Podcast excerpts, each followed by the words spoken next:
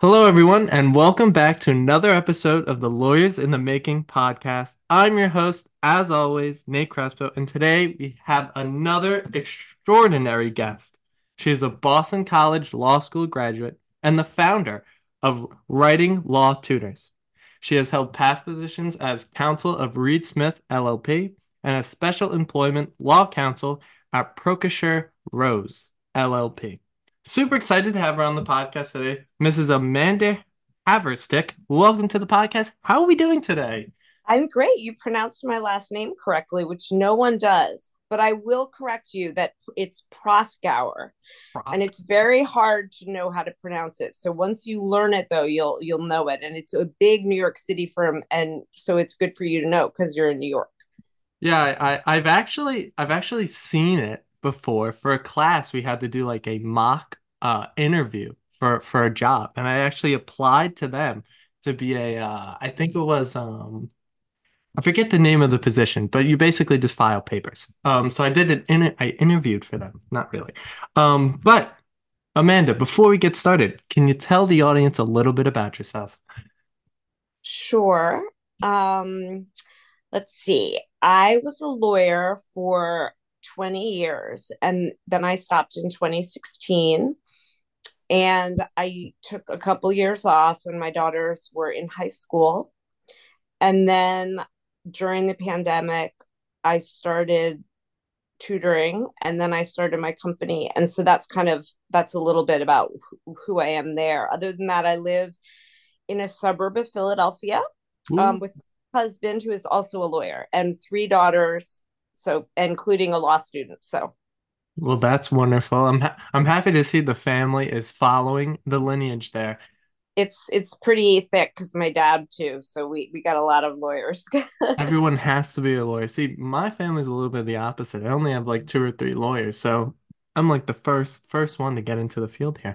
But let's go all the way back to the wonderful year of nineteen ninety-one. You were at the prestigious Harvard University. Congratulations on that. I know it was a long time ago, but that's a wonderful Ooh. thing. You went to Harvard and you majored in East Asian Studies. And eventually you ended up at Boston Law School two years later in nineteen ninety-three. So what was what went into the decision to go to law school? What was the factors? Why did you go? Oh, I labored over this decision so much that I made myself sick because I could not, well, first of all, I was a paralegal for two years in between. So I thought that would buy me time to decide. And it would also help me understand if I wanted to go to law school. And, um, but I thought I wanted to be a teacher and I really wanted to go get my master's and teach. But then again, I really wanted to be a lawyer. And so I just could not decide. And it's kind of embarrassing how I came down to the decision. How, how'd you do it? But you have to remember that this was nineteen ninety-one and times were different. And I decided I, you know, what I really wanted to do was stay home someday with my kids and that I was more likely to meet a husband in law school who would allow that than a teacher. And that's terrible, but that's the truth. I also thought I would, there would be more potential husbands at law school than at, at teaching, which at the time was a predominantly female uh, industry. I mean, listen, I appreciate the raw honesty, but any any rationale is a good rationale. And and you know, as your career went on, I'm sure you did not regret that decision, even if you were just looking for a husband. Well, it's no, but it's sort of funny because now I'm a teacher. So I mean, I'm a tutor and a coach, but it's really a, being a teacher. So I feel, I think the other reason was that I thought if I'm going to, if I want to someday do both, it's much more likely if I go to law school that I could teach afterwards. But if I'm a teacher, the idea of going back to law school seems prohibitive at some distant future age. So I decided I better do the law school first. Yeah, it, it seems, and we'll get to it a bit later, but the Writing Law Tutors, the founding of it was almost a full circle moment for you. And that's, and that's lovely. Oh, lovely. Thank you very much. I, I, it, you know, it looks pretty when it's all said and done, but it's not pretty getting there some days. So, you know, it's all about the journey. I heard, I, someone said that I, I quote a lot. in this podcast, but I can never right. attribute it to anyone. Never. I just hear things and then I say it. So let's talk about the first year of law school all the way back in nineteen ninety-three. People always say, you know, I, I've said it's traumatic. People are like, no, it's not. Other people have said other things, but how was that experience for you? For me, it was like you know, going off somewhere. It reminded me a little bit of when I had studied abroad in college, where you go, you're sort of away and you're with this group of people and your universe is just so small. I mean, you every you're what happens in law school is your world, and you just don't really have, it's very hard to have bandwidth for something outside of law school. So you kind of just go into this bubble, and it's very intense in the fall. It's hard, and people are really strung out and overworked and overtired, and people tend not to be at their best when they're like that.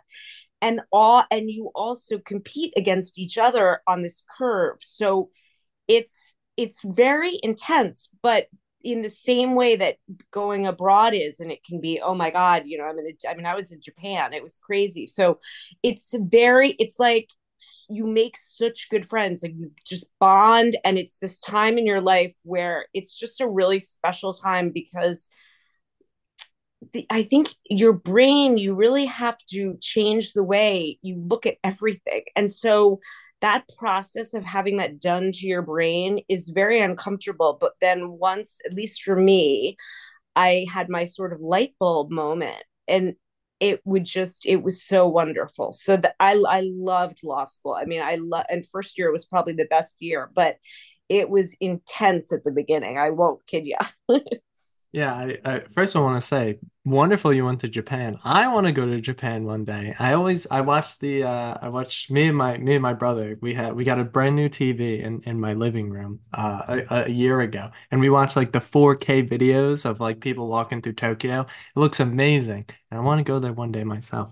All um, right. Well, there we go. Put, add it on my bucket list. Um, but Can you can you describe the sort of ways that that you sort of, I guess, adjusted y- your brain as well as the life around you, um, sort of dealing with the, the bandwidth, like you said, uh, of law school, the stress and, and all that comes with it? Yes. In retrospect, I am, I can analyze this, but at the time it was not purposeful or planned.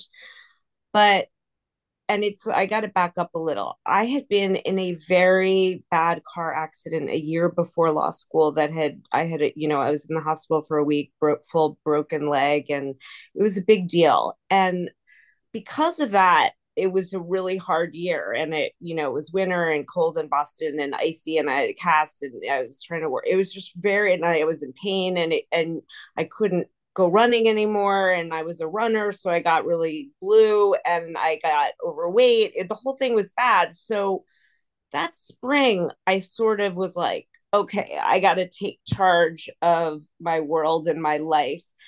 And I really adopted this very militant um life in terms of exercising and eating and being, getting sleep and being just living very the way that people say that you should do this, that we know don't do.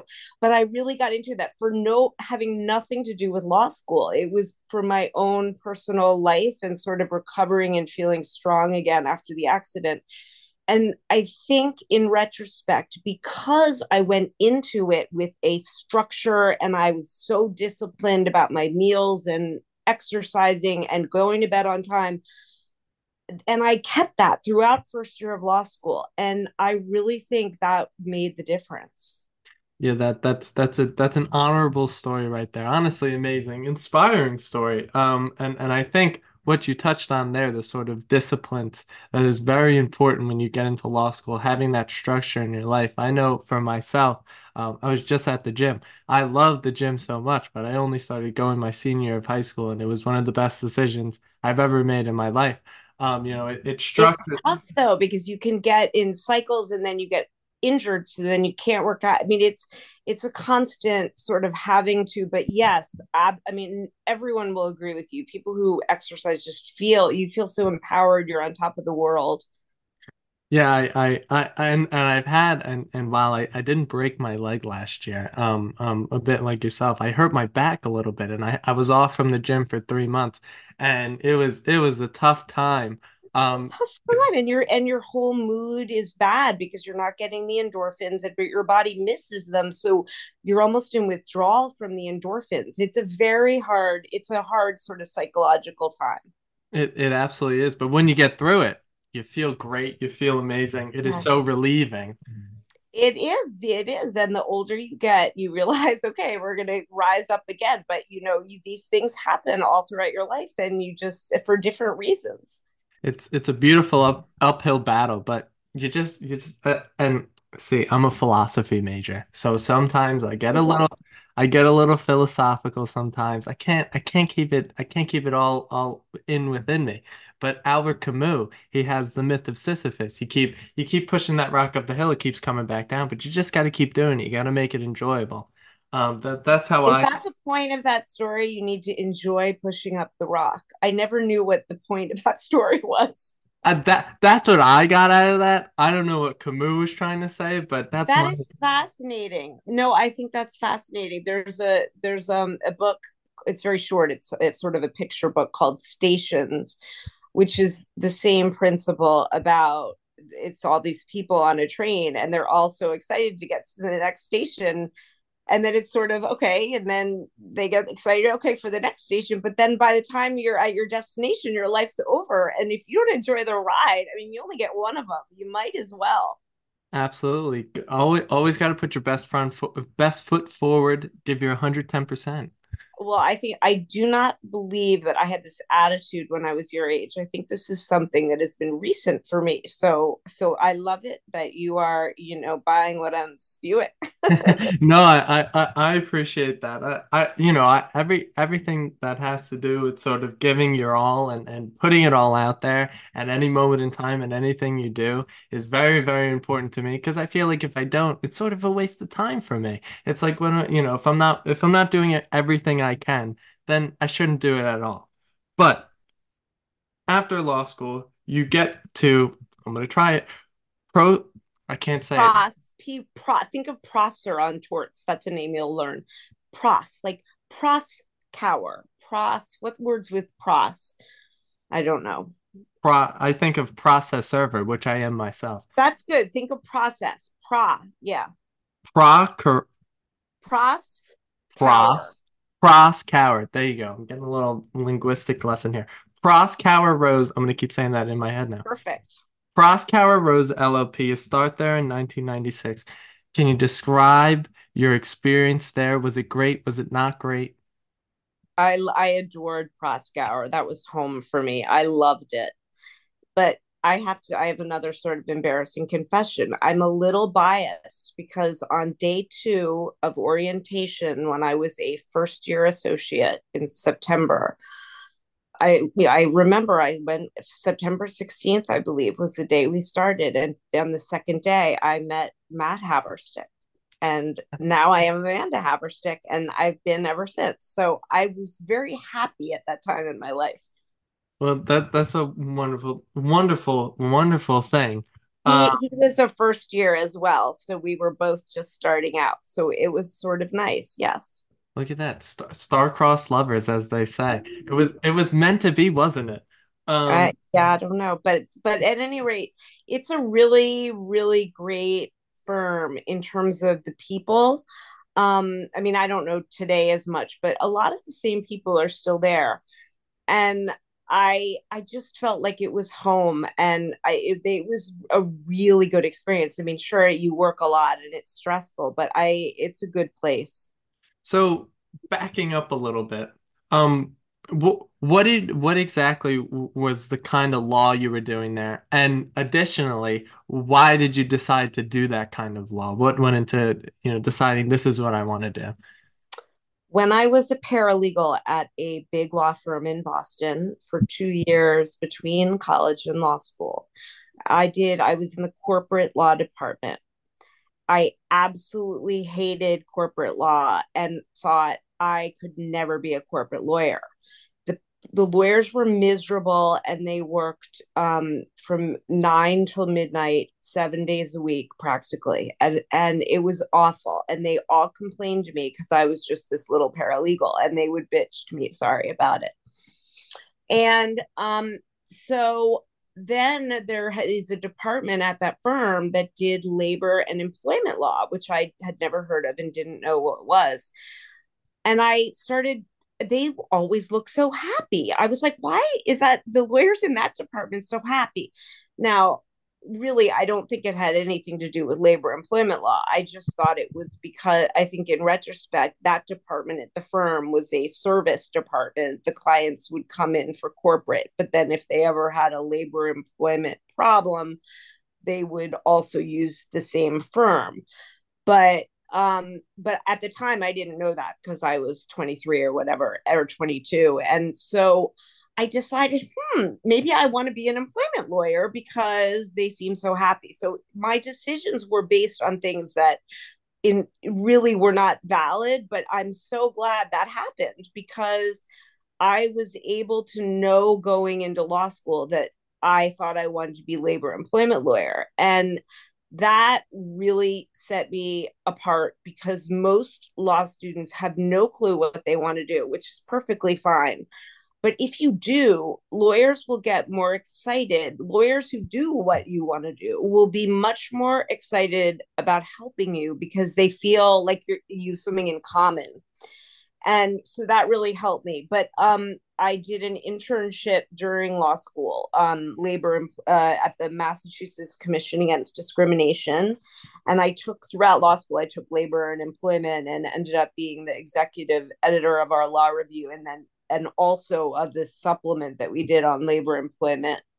So I uh, and I had practiced at a Boston firm in the summer Before, during law school and done labor employment. All those things confirmed for me that I loved it and wanted to do it because, and that's a separate, you can ask me why, but so that is how I got into it. And that is what I did at Proskauer. So why did you love it? I'm going to ask you. Because in part, because the lawyers looked happy at that firm. But then once I got into it, it's about people as opposed to companies and money. And it's about the workplace and human beings interacting with each other. There are so many issues that parallel constitutional issues in terms of rights of different demographic groups. And it was a very hot area at the time because the Americans with Disabilities Act had just been passed in ninety-one. And so there was a lot of excitement around that, the whole industry. There was just a lot going on, and it was it was a fun it was a very good time for that, um and all those things contributed to it. Yeah, I think that's an important point you made uh there. I, I in in previous episodes I I've talked about it a lot, but you know what what I've seemingly taken away a, a lot more times than less is that as much as you know we think of the legal industry as, you know, companies and corporations and, you know, fighting in the, in the courtroom, uh, it, there's such a big human aspect to it.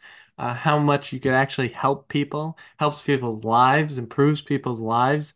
Um, especially in, in sort of my experience working in, in a D A's office, uh, they, they interact with human beings all the time, uh, you know, in a ton of tragedies. Uh, you know, winning a case on behalf of someone who, who was a victim of something is is important to those people, and, and you take away so much from that, uh, and, and the sorts of you know joy that you feel when you when you achieve those things, when you help people's lives. I think it, it kind of yeah, gets- but you know what? I got to be honest with you. I don't. I mean, I was a corporate. I represented the companies and the bad guys, as they say, in discrimination land, but. I, it, they weren't bad. They were the H R manager or the, the supervisor who's like, I never harassed this person. What are you talking about? Or this never happened. And, and then you find out, well, that employee was a terrible performer and was late every day and what, and that they made this up, you know? And so it is sort of helping human beings, but it's not helping poor people. So I'm not going to put myself in that box, like, a, you know, people who do government work because they're really the true heroes. But it's more that the issues, it was, it's not an issue of, okay, two companies suing each other over a deal. It's It's about a it's about a person, and then the decision of, well, were they treated okay in the workplace by another person?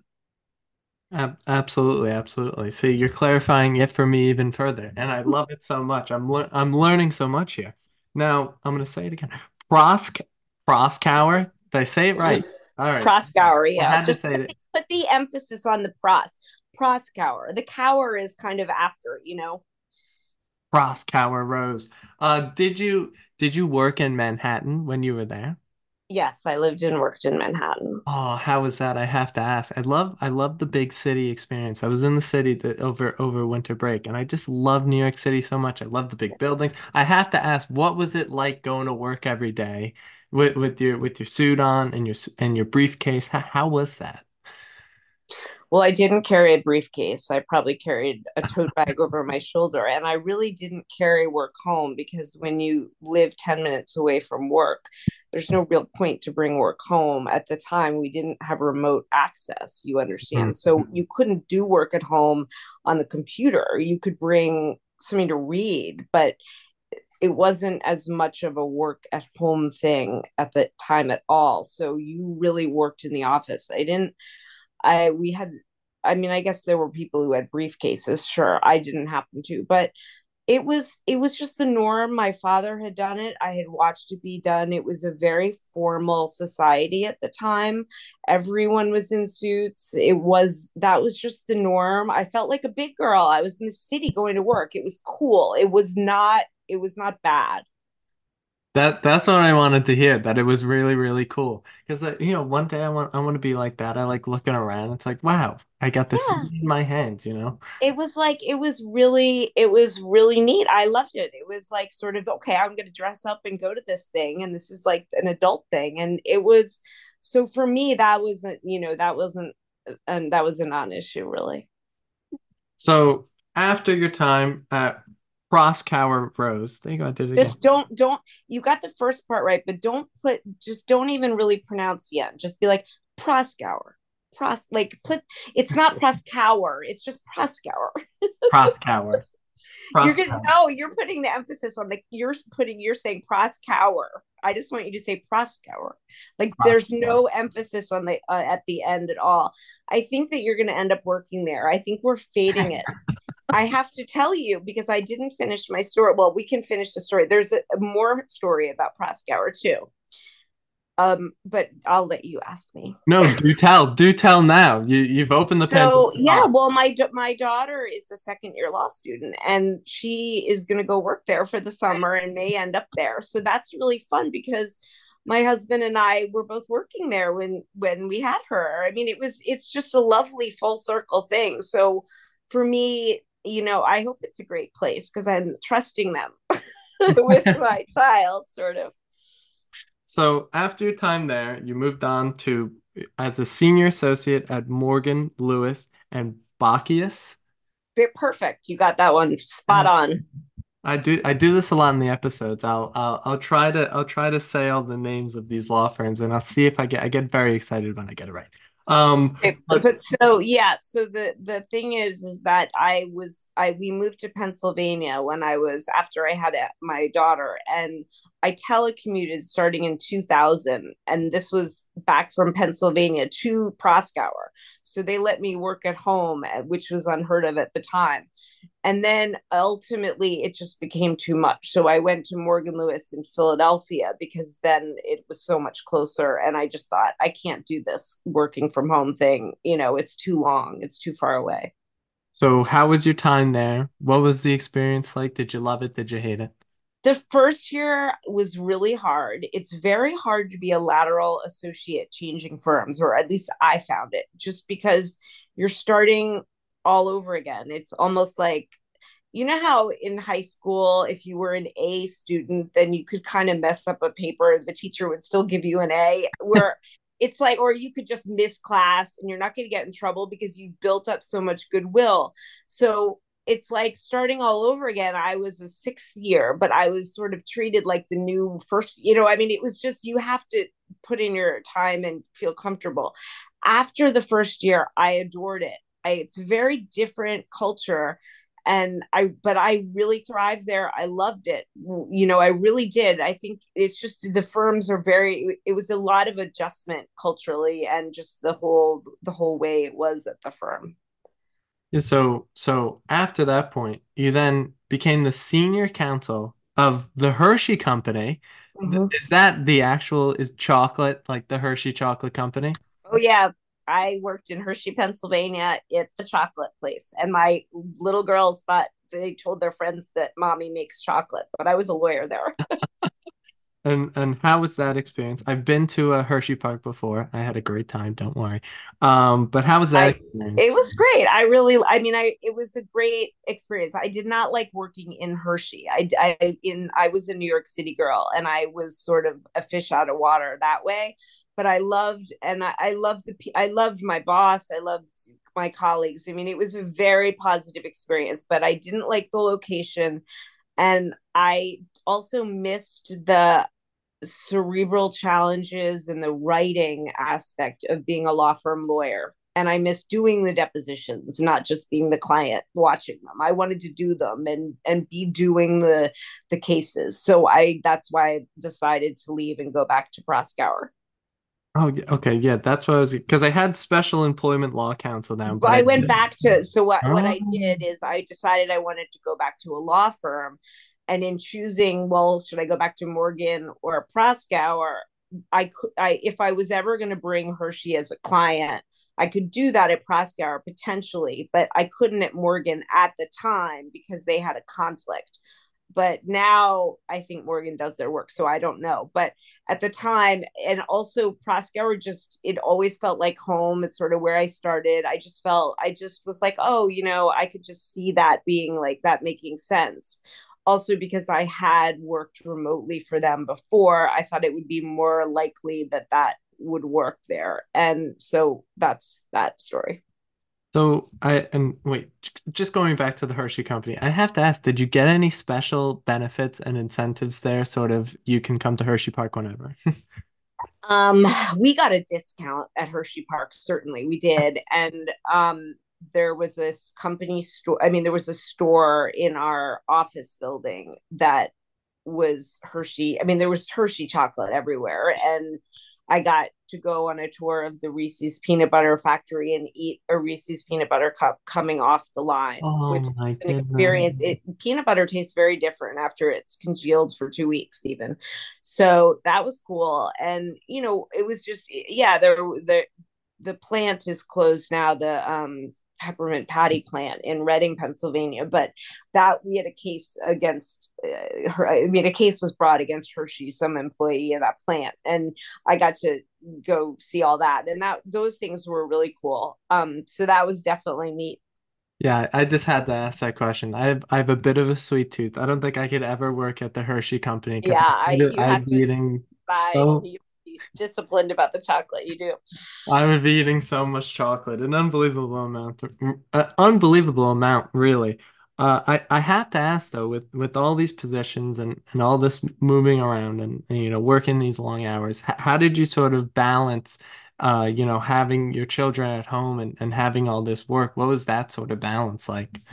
It's really, it's, it's not a balance in terms of calm. It's, you've got intense stress about being a lawyer one way. And then you've got this intense stress of like the physically demanding job of taking care of small children who can't do anything for themselves. So you're constantly physically picking them up, doing, they were so different that it was almost as if the two extremes canceled each other out. It's a very unhealthy way to go about life because of course you burn in the middle. I mean, it doesn't, but burning the candle at both ends because you just do both to the extreme and you're not, by the time you're like with your kids, you're psyched because you've been working all day. And then by the time you go back to work, you're psyched because you're sick of your kids, right? So it really works out. And for me, it worked out, but I, I think over time it took its tolls and I would never call it balance. I mean, it was just it, sort of a crazy, a crazy dynamic with, you know, a lot of adrenaline, I guess. And and and that that's an interesting thing you brought up. I, th I think it was a very good point. The sort of the two extremes canceling themselves out. That's a very interesting way to look at it. It's like that. Well, that was sort of the justification, but at the end of the day, well, then what about me and time? You know, I mean, so I think it was unhealthy, but I've got some, you know, baggage from all my days of doing this. So, but, but yeah, I mean, I think that it being in a big law firm, especially if you do litigation for me, because there's, it's so deadline driven and there's all, you know, it's sort of like sport kind of a little bit. Um, and deals probably are too. I just don't know as much about them, but certainly if, if a deal's going down, you could be working around the clock. There is an adrenaline. You have a feeling that you are doing something very important that has to be done. And that's, that makes you feel needed and very fulfilled. And you, you do get adrenaline and you do extraordinary things because you have to, and it's kind of a high, if that makes sense. Absolutely. No, that, that makes, that makes perfect. I mean, I don't have any children, so I I can't exactly um you know feel the but way the work that... part the work part was you know adrenaline. You get you just sort of you get you get through it. I I kept up my exercise, which was really important, um and I mean it, but I worked too hard and I was not good to my body. I mean you just it's tough, you know. So I think I think that um it it is really hard, but anyway. So after your time at Proskauer, you went to Reed Smith for three years and then you stopped. So I have to ask first, how was Reed Smith as of counsel to them? And then what went into the decision to stop in twenty sixteen? Um, it was not a good fit for me. It was, it was the wrong place, the wrong department, the wrong whatever. It was not a good fit. And I did not make, well, I had made a decision that I was leaving, um, but I had not found another job or decided what I was going to do. So I had not told them yet that I was leaving. I was planning to within six months, but I had not pulled the trigger yet. And then they had a big layoff and I was one of the first people laid off, which I get because I was so phoning that job in. I mean, I just was, I was not, it was not the right fit for me and I was miserable. So I think that, um, and then, you know, six months later, the department, I got fifteen other people left. And so it, it was, it was just, our, it was a tough time at the firm. Um, so, so I didn't really make a decision. It was more just, I think that I was really burnt out by then. And because I wasn't having a good fit at the firm, I wasn't happy. So it wasn't, uh, that's probably.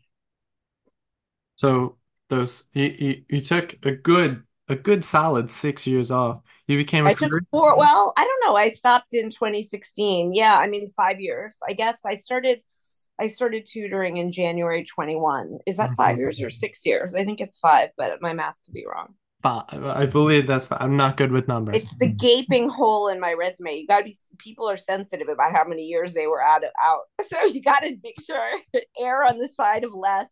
No, I mean, it, it's kind of funny in retrospect, but I should do a post about but the gap in my resume. That would probably be a good post. I just got I got to figure out how to write about it. I mean, yeah, I'll be the first one to like and comment on that. And I'll be like, I know, I know about this. We talked about this on the podcast. Uh, you became a career consultant at UPenn Law School. Uh, that's an interesting position. Um, so can you tell I, yeah, and it was it was a very periodic, you know, occasional, like I was, I just did it, some work for them. I was not, um, I mean, I was on their, their staff for a year, but I wasn't, I didn't go in there and I, I just did some projects for them.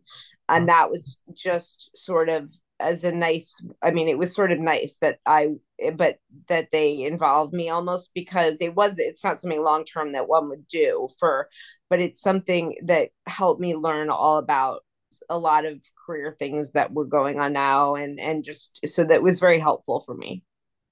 Absolutely. And we go to the full circle moment. You found Writing Law Tutors, L L C. Can you talk about the process of founding that specific company? What went into it? Why you decided to do it? Um, because in January in December twenty twenty, you have to remember we were in the throes of the pandemic. I had just moved at the time. I decided, okay, I if I got to go back to work, I'm going to get my master's now, you know, thirty years later or whatever, and go back and be a teacher. And I started studying for tests and learning history and blah, blah, blah. And I just hated it.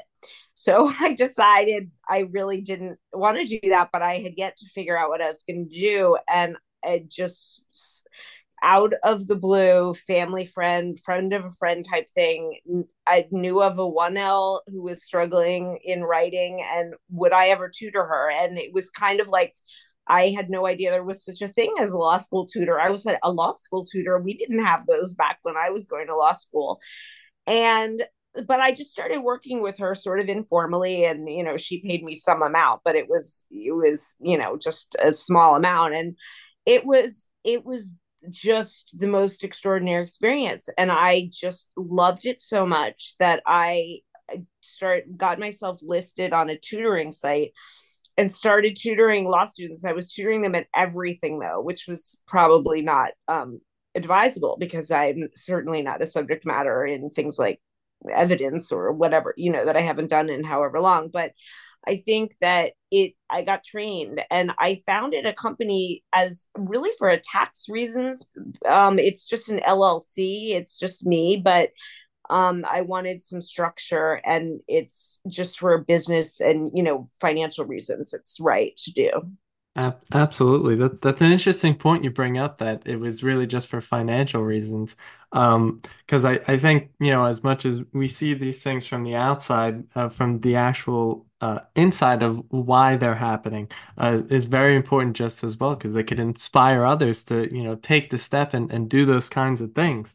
Um, even if it's, even even just like you said, when uh, when you were at Proskauer and you met your wonderful husband, uh, you know, the rationale of going to law school just to find a husband, um, you know, just those little things, those little decisions, they they mean a lot uh, to you probably personally from the outside. You know, people may have a, a different view, but I enjoy the story. I love it so much. I think it's a wonderful thing, uh, and I'm always for people putting themselves out there, uh, but. I, I always see you very active on LinkedIn. What sorts of uh, what sorts of content are you putting out there? Um, well, it's evolved. I started at the very beginning in September of twenty twenty-one was the first time I ever posted.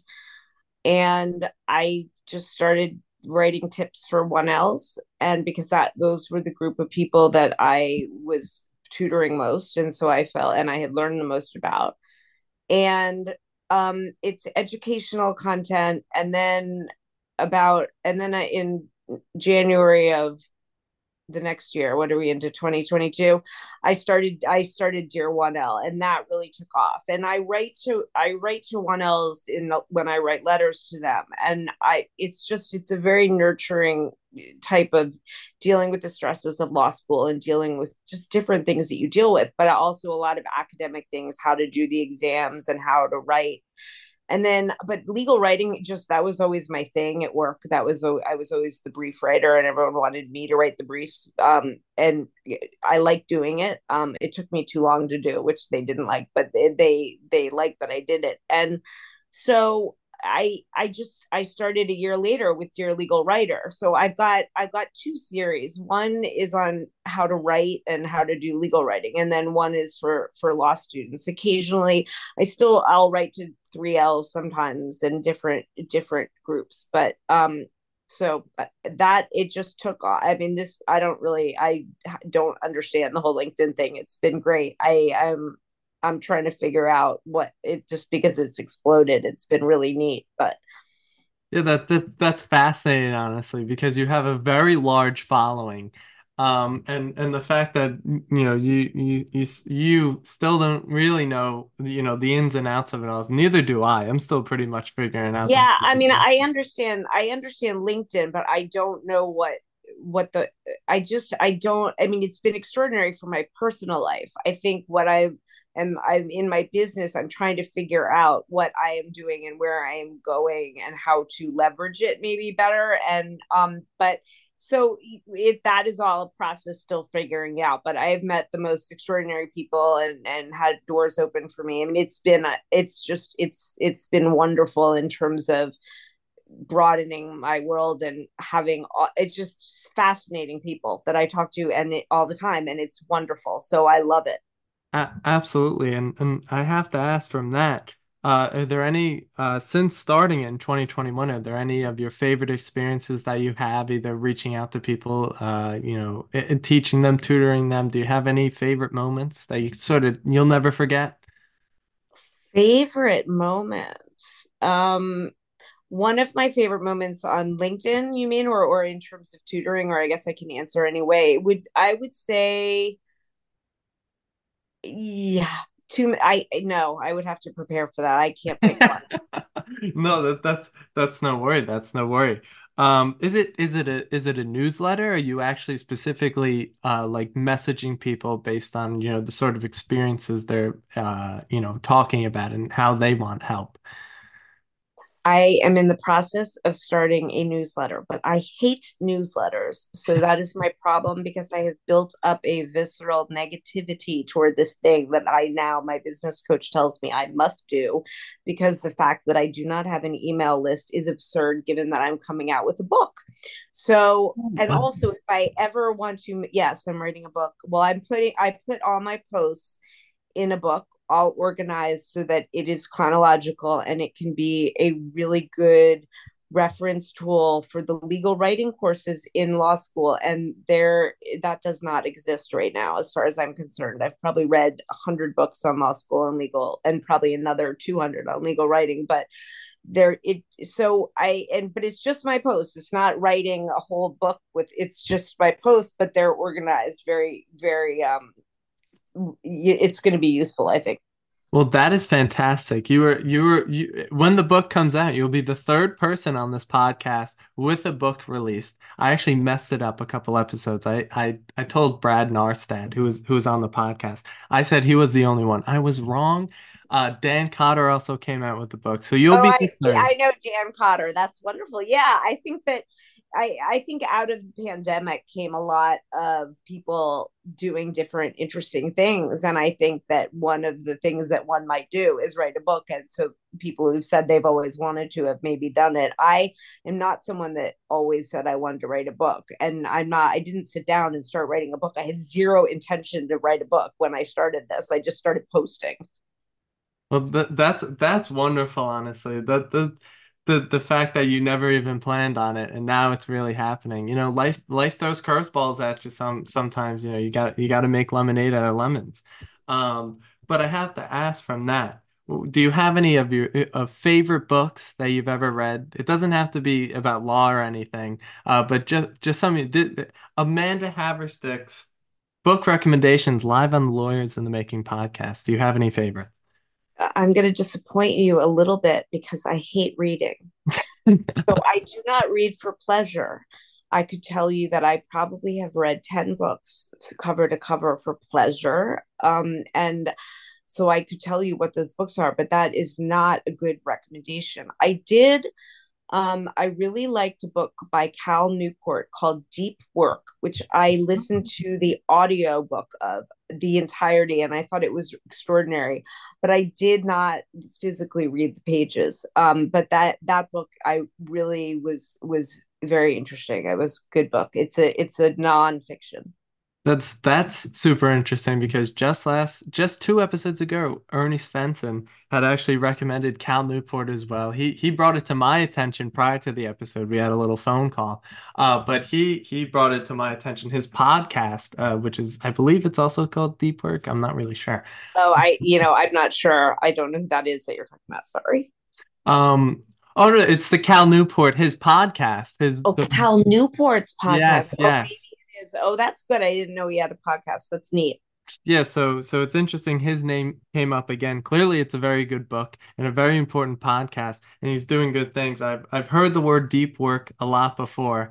Um, mm. I, I listen. Yeah, to it's a, it's a good book. It's a, it's way too masculine dominated in terms of people they talk about, and it's written it's written for men because it it it doesn't take into account child rearing and doing things that are purposely unproductive, mm-hmm. from which we get incredible value in life. That is a big part of my world. But it is extraordinary for the working part and the thinking. And it, yeah, you'll like it.